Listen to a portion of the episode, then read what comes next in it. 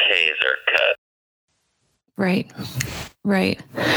So when we say abrasive media blasting to our customers, um, they immediately think of sandblasting, which is not a medium that we use. Um, why do you think that sandblasting is kind of like the default for people? Um, was it the original blast medium? Sure, and, and, yes, it was the original blast media. Um, unfortunately, the terminology associated with with it haven't really changed. Although some of the practices and and products used have have, have changed drastically. You know, back in the day, um, there wasn't quite the health concerns or the awareness of the health concerns associated with using silica sand as an abrasive. And as things have progressed and evolved, we've we've kind of put more of a focus on some of those things and put more controls in place uh, to help protect the operator and then the people around in the in the blast environment. And uh, unfortunately, we're, we're, trying to help educate customers, and you hear the term media blasting uh, used quite often, and that's that's a fairly broad term as well. Obviously, there's a lot of different abrasives, but it's some of those contacts and some of those people. Um, you know, when you say media blasting, they kind of look at you a little strange, and then when you say sand blasting, they say, "Oh yeah, we do tons of that." It's like, oh. mm-hmm. so it's just kind of a just kind of a culture change. Um, we're just trying to help. It'd be nice to kind of help educate some customers to to, to use a different term and, and certainly get rid of that sand as, as part of the title. Sure. So is sand uh, no longer supplied? Well, no, it's it's really not. I mean, there's there's outside regulations or agencies that sort of are trying to enforce and get rid of silica sand being used. Uh, obviously, Canfield and Joseph, we we sell zero silica sand for the use in abrasive blasting, um, just because the health concerns and the the issues with the free silica. Um, but you know OSHA has done a done a great job of, of stepping in and, and, and putting in some guidelines in place to kind of help make that uh, or make make it harder to use that as a, a media or abrasive and um, a, lot, a lot of things have changed the industry as a result of them getting involved and putting different checks and balances in place. I was going to ask who kind of regulates that. So, and it sounds like it's OSHA then. Yeah, yeah, they do play a big part of that. Um, you know, they've they've created the uh, the PEL or the permissible exposure limit, and that you know that goes back to the early '70s, uh, where they put in a guideline of how much exposure an operator or the personnel can have during a, a set amount period of time, and from 1971 now until most recently, I believe it was back in, in 2018, the guidelines have changed specific to the blasting or the general industry, and, and that PEL or permissible exposure limit has has dropped considerably. So the amount of silica that a, a blaster or operator could be exposed to has has been cut down. Interesting. So has PPE evolved quite a bit then um, in your time in the industry?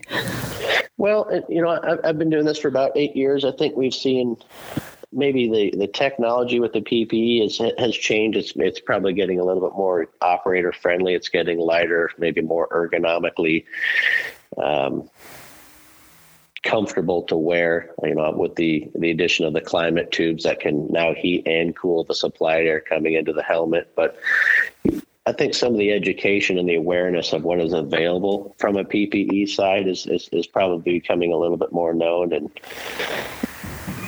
the customers are aware of the the monitoring that they need to be doing for you know not only for the silica but also for possibly like carbon monoxide and different things that could be in their supplied air so it's there's a lot of good tools and resources out there that, that can be used. And I mean, that's part of our job is to help educate the, the customers or the end users of what's available to them so that way they can be as safe as possible.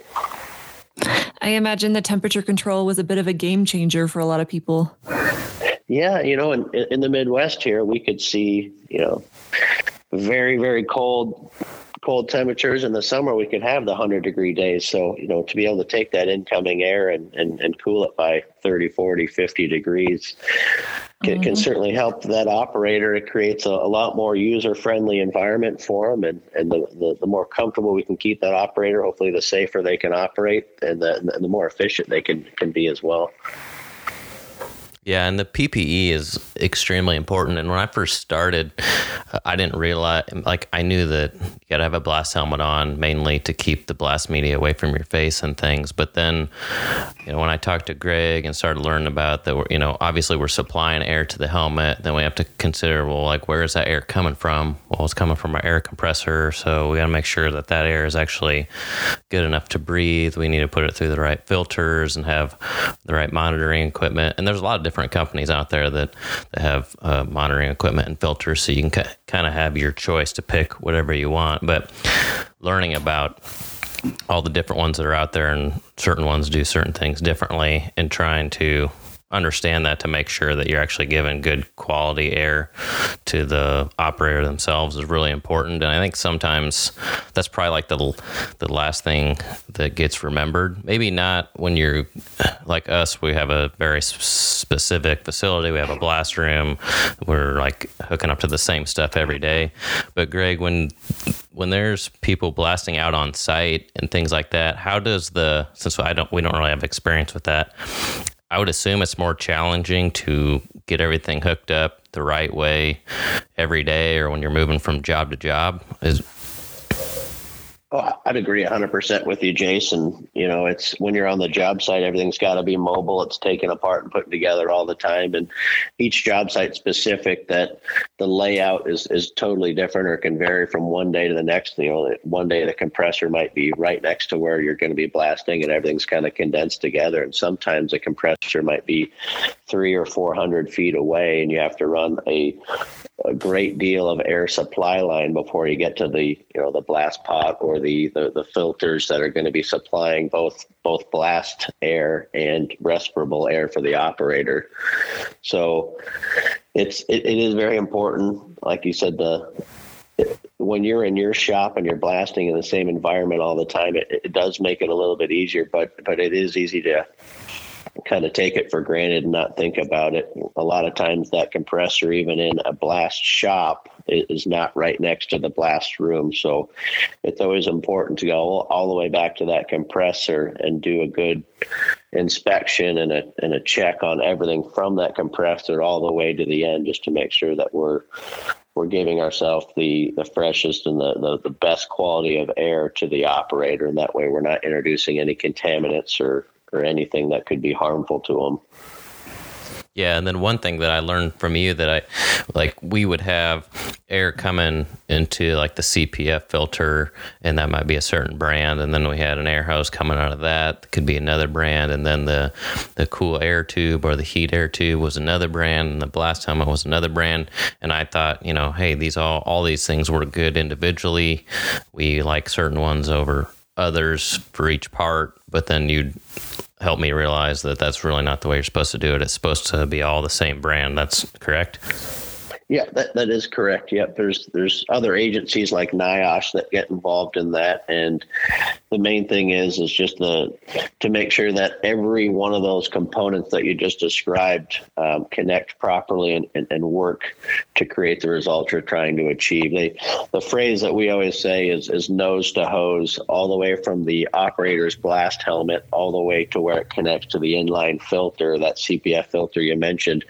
You need to maintain one brand um, and that, like I said, is just to make sure that everything goes together properly and achieves the results we're looking for. And that way they all, they're all compatible together. That's so interesting. Um, you know, yeah, that's so interesting. This is a complete aside, but I just spent two weeks at Kaiser, like on site, because I normally work remotely. And we got a lot of calls asking whether we had a mobile blasting unit. And it wasn't until I was there that I realized how much of a demand there is for that. Do you see a lot of that in your territory, or is it primarily stationary shops like ours? No, yeah, we, we, we see it all. I mean, we're helping Canfield and Joseph. We support customers in small fabrication shops, you know, guys that might just have a small little hand cabinet um, and they're just doing small touch up work. To the other end of the spectrum on our surface preparation side of our business could be guys doing bridges and water towers and, and large above ground storage tanks. So we, we work with small customers, then we work with some of the biggest contractors in the country. And, uh, to get back to your point about the, the mobile units, it's it, it has really really grown in popularity over the last several years. Um, a lot a lot of guys there's there's there's some companies out there that are introducing some some new styles or different types of equipment that are more geared towards a almost like a franchise you could you could buy hmm. this trailer and it's got really all the components you would need to to run a, or to be able to operate a blast business from and um, that's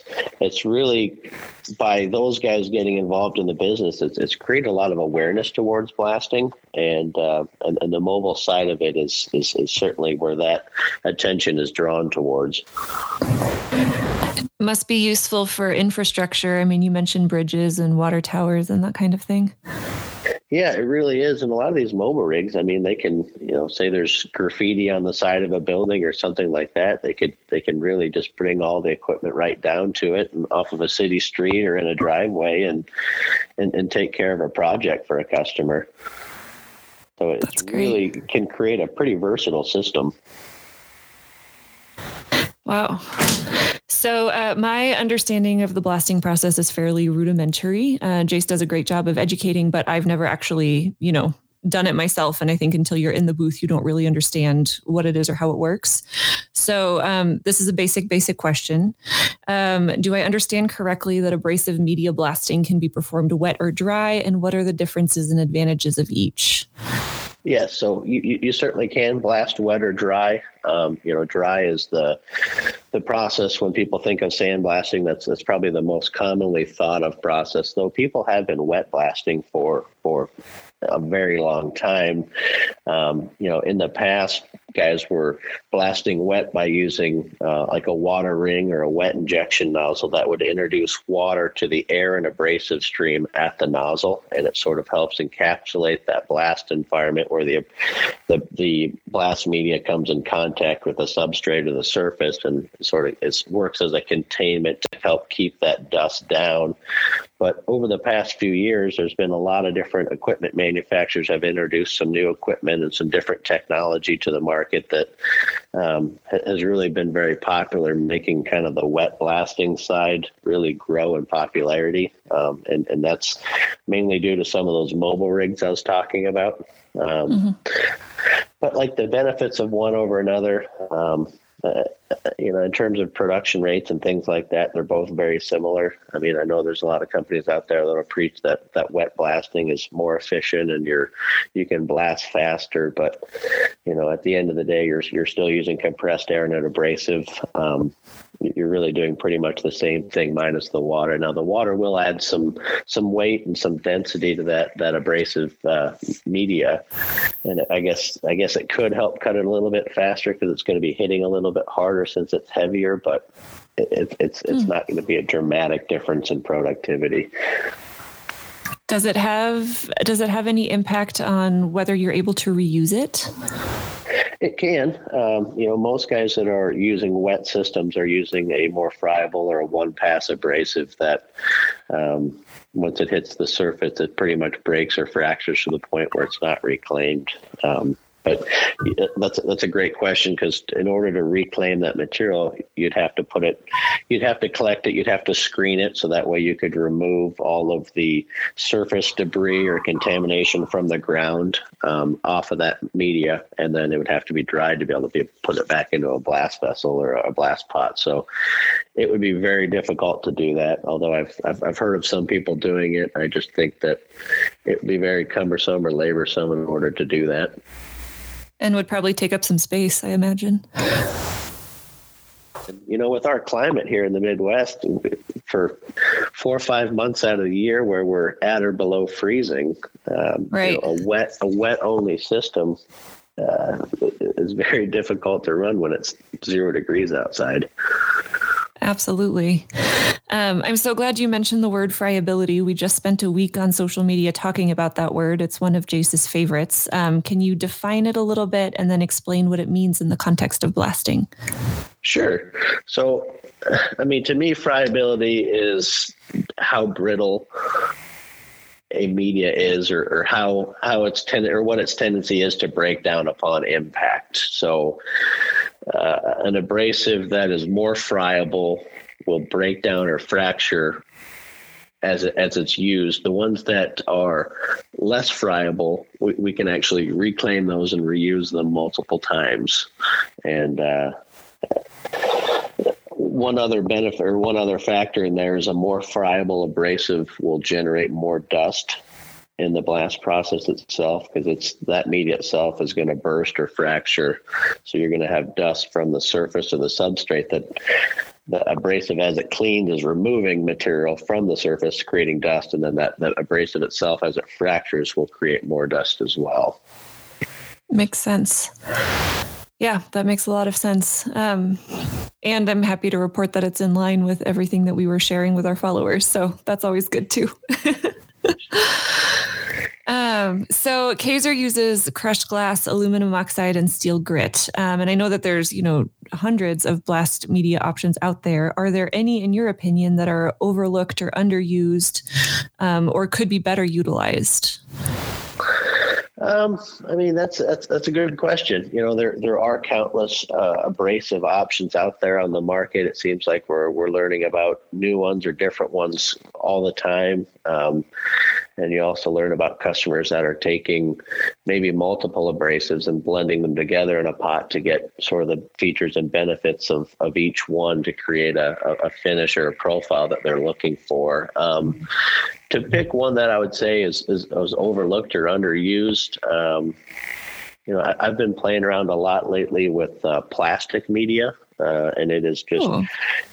it's it's different types of plastics. There's different hardnesses, but it's basically like a recycled byproduct, and it's chopped plastic. It's I always tell customers that it looks like fruity pebbles. It's multiple colors of little pieces of plastic that have been cut, and uh, you hold it in your hand. It's really light. Um, you wouldn't think that it would have much power behind it, but it is a tremendous product for stripping off powder coat. So interesting.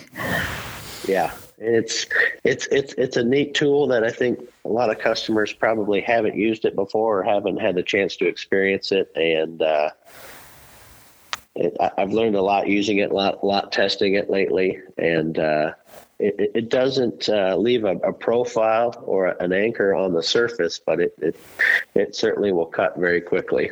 That's interesting because we, from time to time, we have to blast off our own powder if something goes wrong, or if we have, even if it's old railing that's um, faded and rusty in spots, but it was powder coated originally, it usually takes way longer to blast. So, just kind of relating that to our system, would that be something that's that plastic is reclaimable, or we would kind of use that as we do crushed glass and kind of put it in its own pot, and once you use it once, it's done?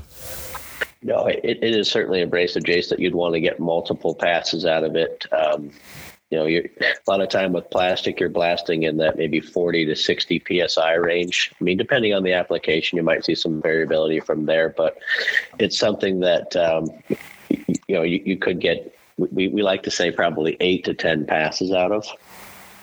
Um, okay. And at the at the cost, it would it would be something you'd certainly want to get those eight to ten passes to really realize the benefit of. So is that like an angular media where it's you know actually removing material away? I mean, I would assume there's got to be part of that if it works good for taking off powder. But is it or is it a mixture where there's some more rounded like peening that happens too? Sure. No, no, that would certainly be the the reason it cuts so fast is it is, is an, an angular abrasive. Um, it, it is fairly sharp. Um, we, we see it a lot in aerospace applications where customers are needing to strip off a heavy coating, but they're not able to change the dimensional tolerances of the substrate below. So they might be doing an aluminum or magnesium part, and we're blasting it to remove that coating, but we can't remove any of the metal that's underneath. So to, I guess to answer your question, the shape of it is angular, but it's not going to put a profile into the metal or substrate. So a lot of times, guys, if they're going to quickly remove a powder coat off of a surface using plastic, um, you might see that person use a different abrasive after that to create that anchor profile on the metal to give themselves a good adhesion point. Okay, so basically and this is the first I've learned of the plastic, so this is breaking news to me on KaiserCast. But is it essentially it's uh, so your plastic would be less or more friable than the substrate because it's not actually putting a profile on the steel substrate, let's say, for example, but it's similar friability um, or a little less fri- friable than like the coating that you're trying to take off. So essentially, it's going to remove the coating, not hurt the substrate underneath. So for like direct application to Kaiser besides powder, you know that we use a lot of crushed glass, Greg, when we are blasting cars and things like that. Um, so would that be a good another option that we could try is plastic instead of crushed glass? Well, it, it certainly could. And, and I guess let me step back a little bit too, is, is a lot of times when guys are using plastic and they want to achieve an anchor profile, sometimes they'll blend in another abrasive. They might use some fine aluminum oxide to go with it. Okay. So you, you kind of get the cutting benefits of the of the plastic, and then you get sort of the anchor profile and the additional benefit of the aluminum oxide. But you know, on, on the car bodies and things like that, I do see a lot of uh, restoration shops using plastic. Um, and a lot of times that's on maybe high end fiberglass bodies and things like